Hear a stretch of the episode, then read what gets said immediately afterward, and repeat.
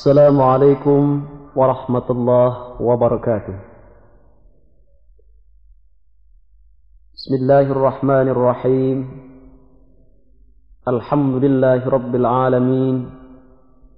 والصلاة والسلام على أشرف الأنبياء والمرسلين وعلى آله وأصحابه أجمعين. أما بعد. Para pendengar sekalian yang budiman. Kini kita sampai kepada tahapan berikutnya Yaitu seri yang keempat.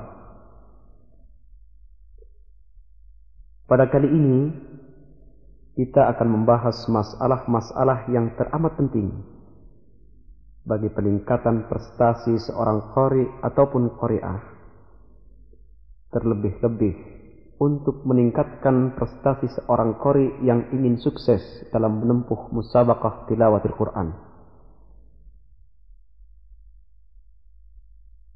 Para pendengar sekalian, ada beberapa faktor yang amat mendasar yang memang harus mendapat perhatian dan latihan secara khusus. Antara lain, misalnya, Satu,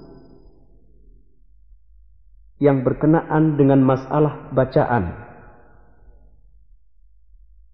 Yang kedua adalah masalah pengembangan dan teknis membuat satu komposisi lagu. Yang ketiga, teknik pernafasan. Bagaimana caranya untuk mendapatkan pernafasan yang sempurna dan suara yang panjang. Yang keempat, masalah suara. Dan kelima, masalah mental.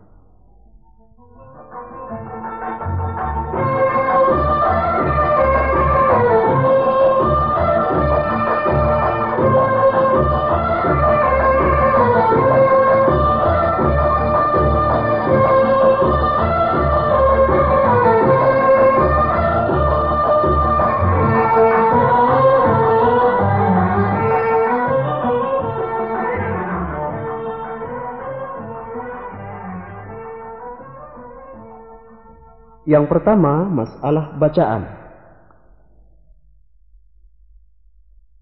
Bacaan yang dimaksud di sini adalah bacaan Al-Quran secara keseluruhan. Bacaan yang benar. Bacaan yang menuruti aturan-aturan dan kaidah-kaidah ilmu tajwid.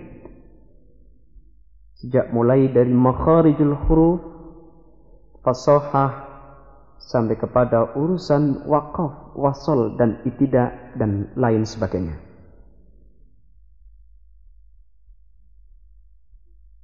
Hal ini memerlukan waktu yang panjang. Memerlukan satu ketekunan, konsentrasi yang tersendiri untuk mempelajari serta berlatih dalam praktek sehari-hari.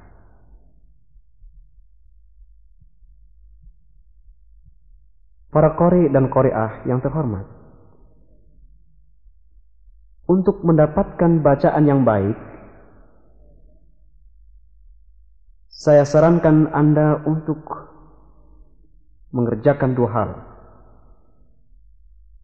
Yang pertama, Anda harus bertalaki, bermusyafahah kepada seorang yang betul-betul ahli dalam bidang ini. Yang kedua, Anda harus memiliki ilmu tajwid. Anda harus belajar ilmu tajwid secara seluas-luasnya. Sehingga Anda tidak ada kesulitan lagi untuk membaca secara baik.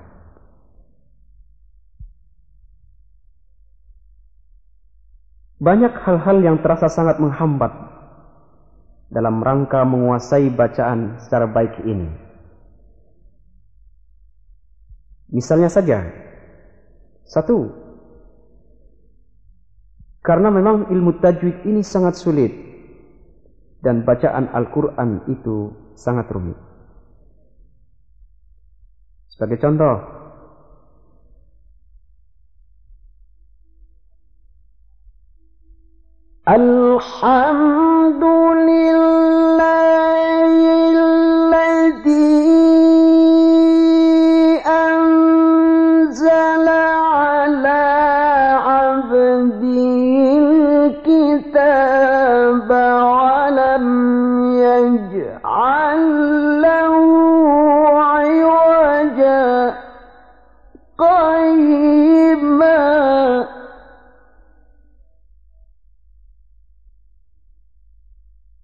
Iwaja qayyima. Di situ ada bacaan sakta. Kapan kita tahu bahwa di situ ada sakta? Dan bagaimana caranya membaca sakta di situ? Mengapa tidak iwajang qayyima seperti hukum aslinya? Atau mengapa tidak iwajan qayyima? Di situlah pentingnya ilmu tajwid. Di situlah pentingnya kita bertalaki dan bermusyafahah. Contoh lagi misalnya. Laqad sami'a Allah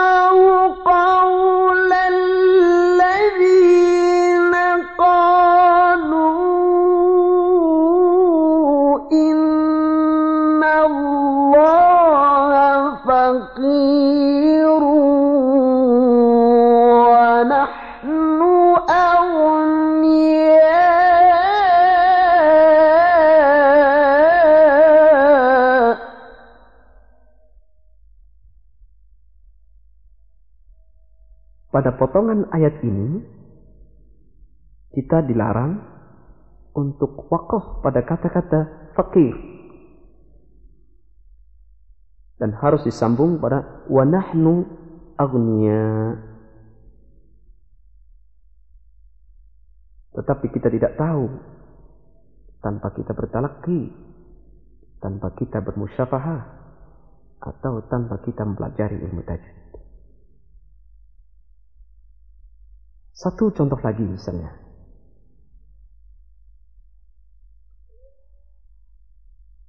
يا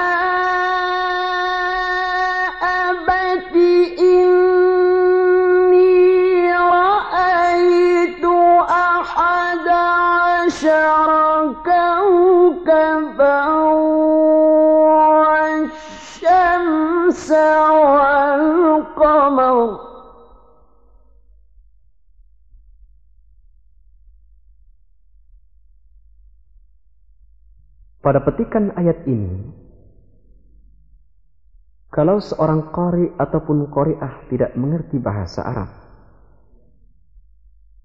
maka dia akan ibtida. Dia akan memulai bacaannya dari asyaru kaukaba. Atau mungkin dari kaukaba. Padahal dari segi makna Ibtidak semacam ini adalah salah besar.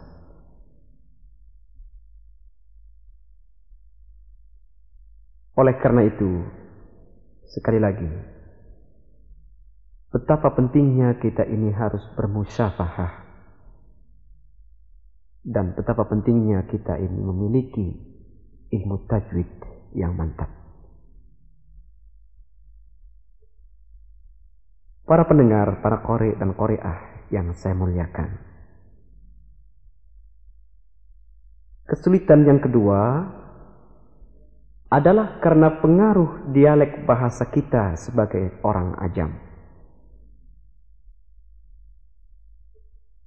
Pengaruh sebutan pada dialek bahasa yang berbeda-beda ini sering menghambat kebenaran makharijul huruf bahkan kadang-kadang sampai menghambat kepada lagu yang kita bawa. Sebagai contoh misalnya, ada dialek bahasa yang ada di daerah kita ini tidak biasa menyebut huruf ta akan tetapi mereka biasa menyebut dengan ta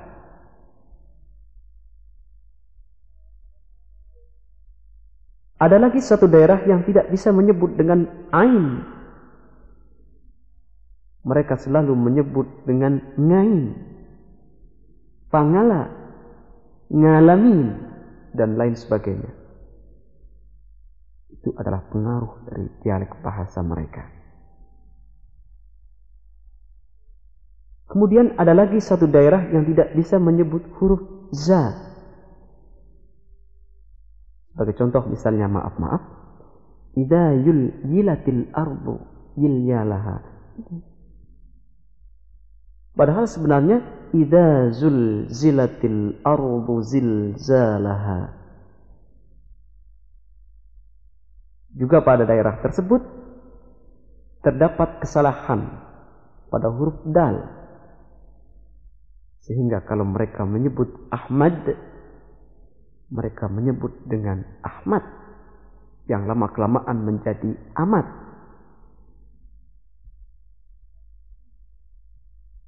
Kemudian ada lagi satu daerah di mana dialeknya tidak bisa menyebut huruf ghin dan fa.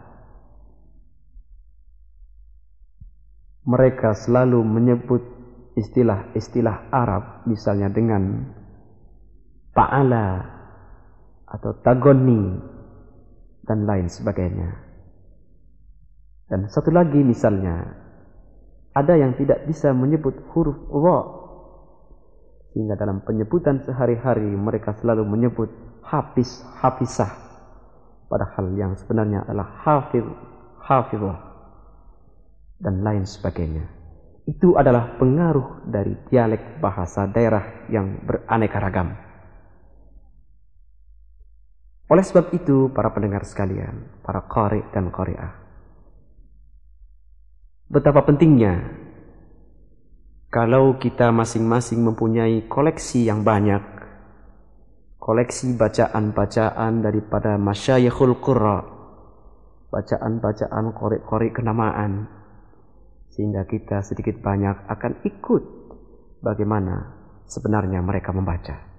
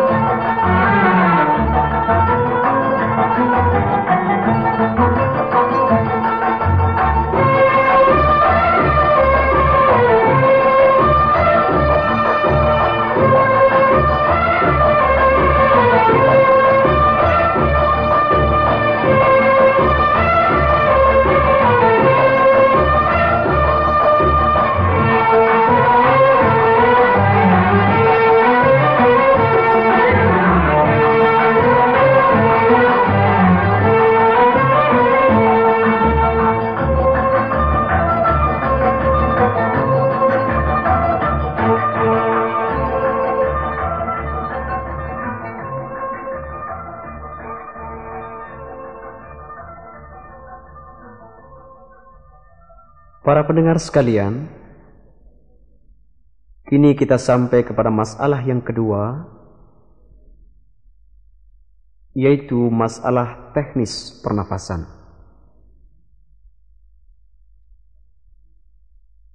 Banyak sekali orang dan sementara Koreah beranggapan bahwa masalah pernafasan tidaklah begitu penting dalam tilawatil Quran ini. Sebaliknya, saya beranggapan bahwa masalah pernafasan adalah merupakan masalah yang sangat vital dalam pengembangan tilawat Al-Quran ini.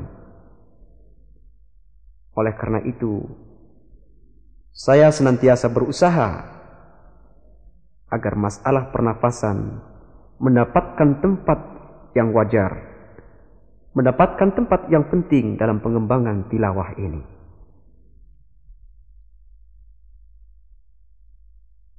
Dan kali ini pun saya ingin mengajak kepada Anda agar Anda dapat bisa berlatih dan memiliki pernafasan yang sempurna. agar Anda dapat tampil membaca Al-Quran dengan teknik tinggi, tampil membaca Al-Quran dengan sangat baik. Para kori dan koriah yang terhormat, ada beberapa manfaat dari pernafasan yang sempurna ini. Antara lain, satu, pernafasan yang sempurna akan dapat menghasilkan satu suara yang panjang dan stabil.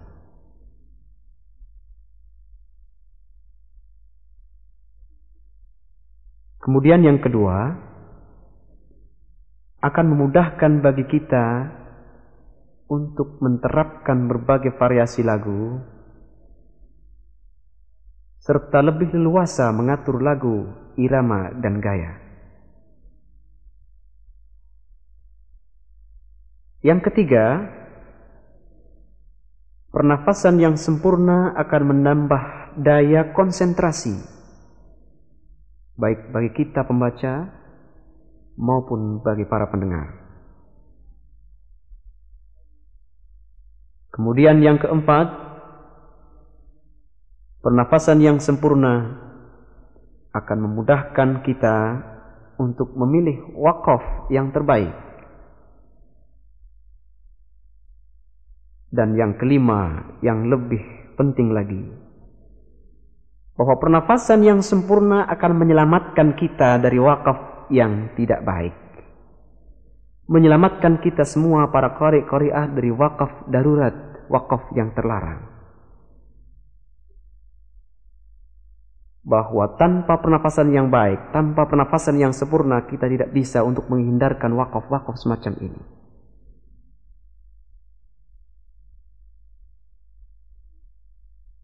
Para pendengar sekalian, adapun cara-cara untuk berlatih adalah sebagai berikut.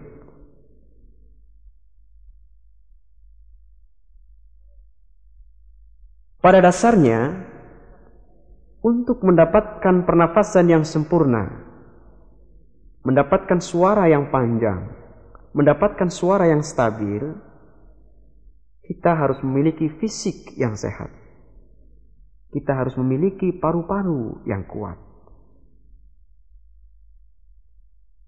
Oleh sebab itu, pada program yang pertama sudah barang tentu kita akan berlatih kesehatan jasmani. Kita harus berolahraga. Program olahraga, program latihan jasmani ini antara lain satu dengan lari-lari pagi. Yang kedua dengan senam. Terutama pada gerakan-gerakan bagian dada, punggung, leher, dan perut. Kemudian tidak kalah pentingnya gerakan pada bagian-bagian yang lain.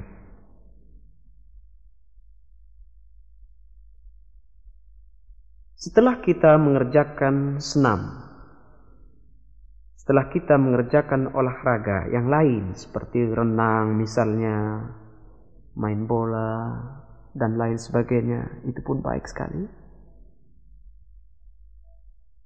Kita mencoba pada tahap berikutnya, sudah mulai kepada tahap pernafasan. Kita mencoba untuk menghisap udara segar. Menghisap udara yang segar, kemudian mengeluarkannya. Menghisap lagi, kita keluarkan kembali. Begitu seterusnya.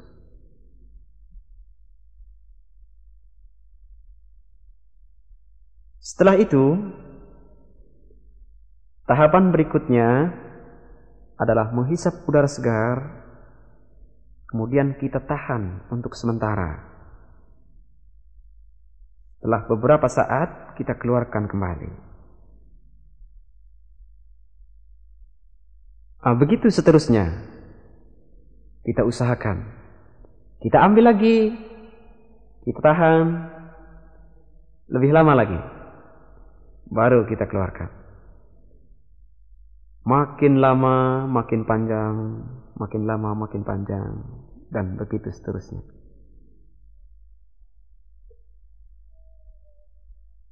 Pada tahapan yang ketiga, kita sudah mulai dengan suara.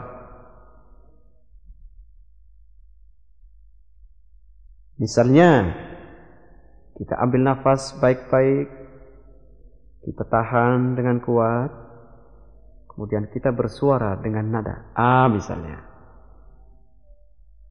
A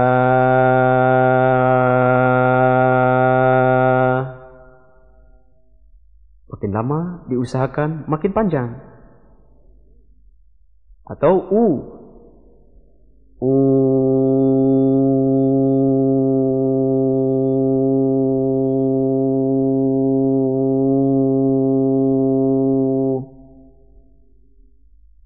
Atau I.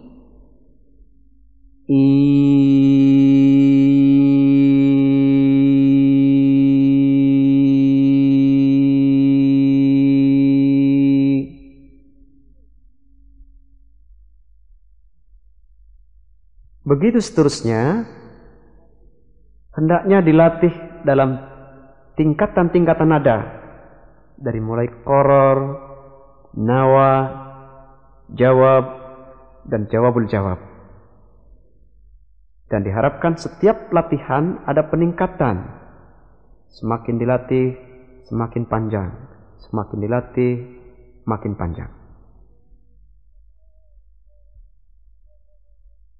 Yang keempat, kita mulai masuk pada ayat-ayat Al-Quran. Misalnya saja, ayat-ayat Al-Quran yang banyak berbunyi A, seperti surah Ad-Duha, misalnya.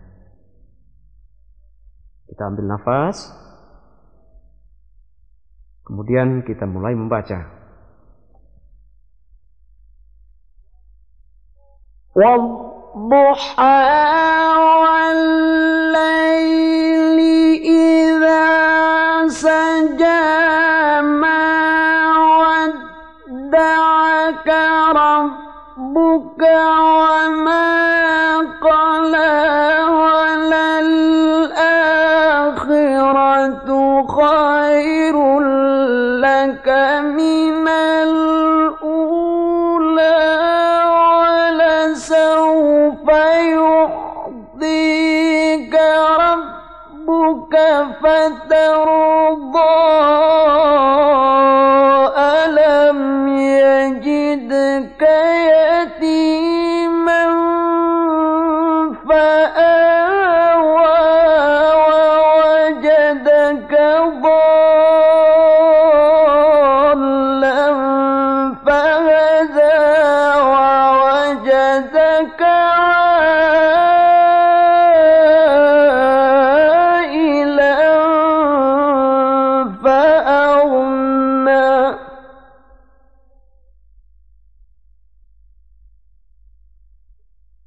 Itu pada ayat-ayat yang berbunyi A. Kemudian kita latih juga yang banyak berbunyi U. Seperti Qul ya ayyuhal kafirun. La a'budu ma ta'budun. Kembali kita mengambil nafas. Kita ambil nafas secara sempurna. Kemudian kita tahan. Dan kita mulai membaca.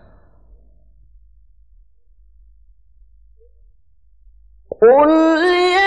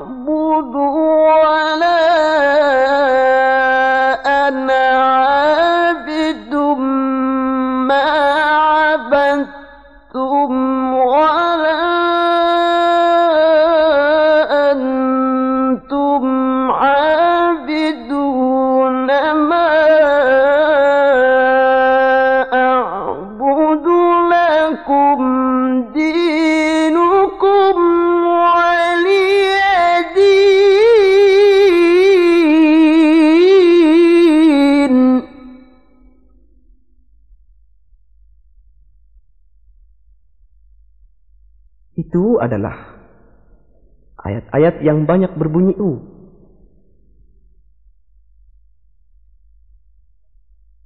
Juga kita akan coba ayat-ayat yang banyak berbunyi I. Seperti misalnya li'ilafi Quraisyin ilafihim rihlatas syita'i was-saif.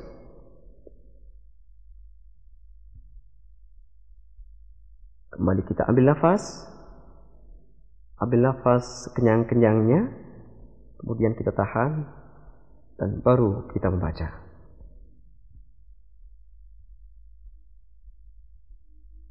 لإيلاف قريش إيلافهم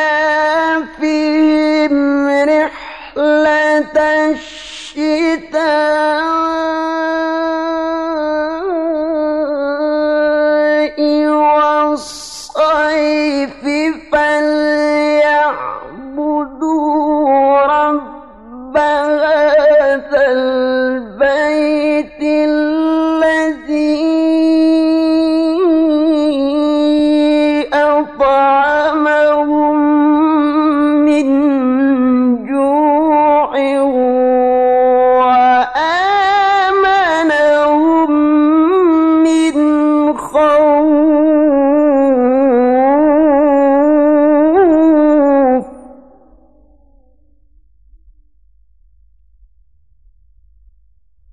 pendengar sekalian, itu adalah contoh dari ayat-ayat yang banyak berbunyi A, I, dan U.